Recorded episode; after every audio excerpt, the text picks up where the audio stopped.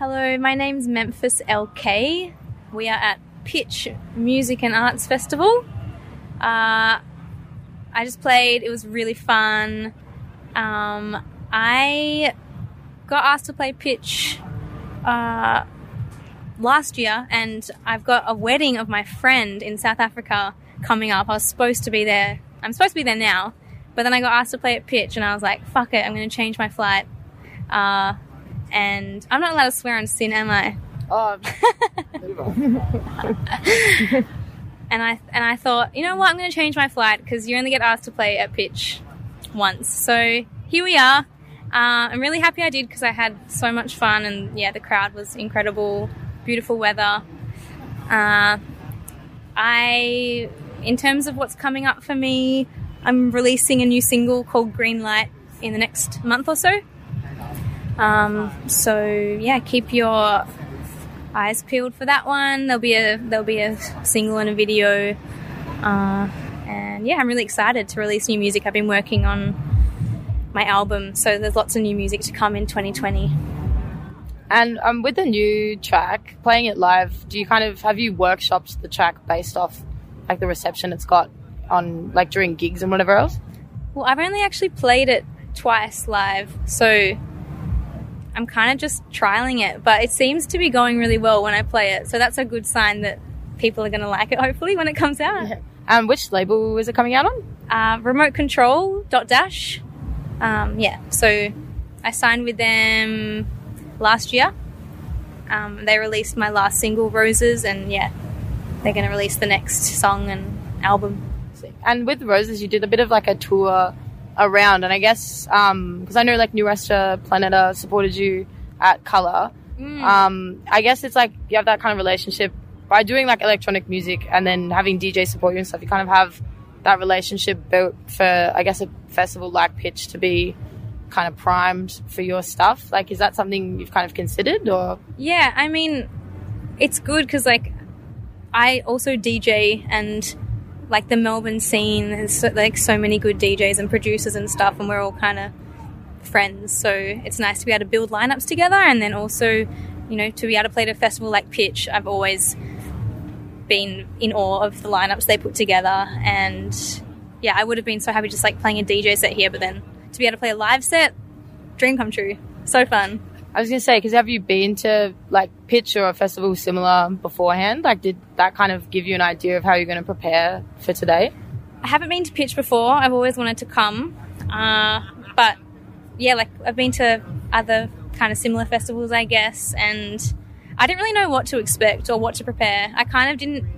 Honestly, I didn't think that there would be many people at the stage because I'm a new artist and it's a big festival. There's three stages or however many stages there are. So to have like the turnout that I had today was pretty special and yeah, I I think people liked it. I tried to play like more of the upbeat songs too just to get people dancing.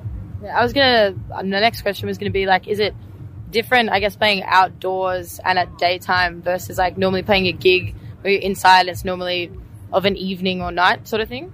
It is different, but honestly, like I've the last few gigs I've had have been in clubs at night time, and I've had a sh- shocking time. Almost swore again. Um, it just hasn't been like very vibey. But then today, playing in the daytime, playing outside, beautiful day at this festival was so good and made me remember how much I love performing live. I guess as well, like being on like kind of like the resident advisor stage. Does that did they kind of approach you, or was it Pitch themselves that kind of wanted to get you involved? I don't know because it was through my booking agent, Oh, but it's I, I don't know. Probably pitch, maybe both. I don't know. Everyone, you know, they just All everyone. yeah, we can say that everyone wants to hang out with you, and then they all wanted you here. Yes, everybody was calling me. My phone was going off the hook. It was crazy. And um, yeah, so when that new single comes out, are you going to be doing some sort of promotional stuff for that as well? yeah, this is my last show. I've made a promise to myself: no more live shows until I have more music out, because I just need to focus on like finishing my album and yeah. So I'm probably going to do like a launch and maybe a little mini tour or something. Uh, when the song comes out. But yeah, no more shows until then. Yeah. And then is that a single that's going to come out on your new album as well? Like, is that how's that going? yes, it'll be. It's the first single of the album. The album is going very well. Uh, I'm loving. I'm loving writing it, and it's it's really coming together. Now I just have to kind of narrow down what songs I want to put on the album, and then just finish producing them and yeah, record the vocals, get it all sounding schmick. but yeah, the, the album will be out later this year.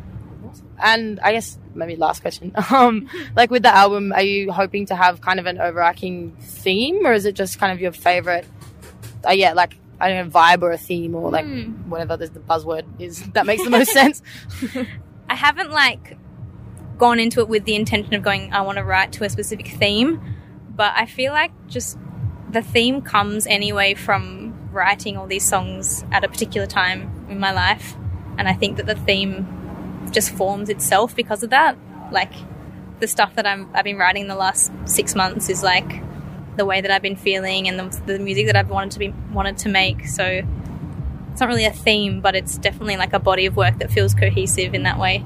Yeah. Um, is it a nice time in your life at the moment? Last six months, is it good? It's it's the best. It's so good. It's probably I usually write pretty dark music, and it, there, there's it's a lot of like happiness in this in this album. So uh, yeah, it's good. so nice. and I guess maybe this is the last question then, because um, I just thought of another one. But um, with your, I guess coming into like with doing your DJing as well, is it?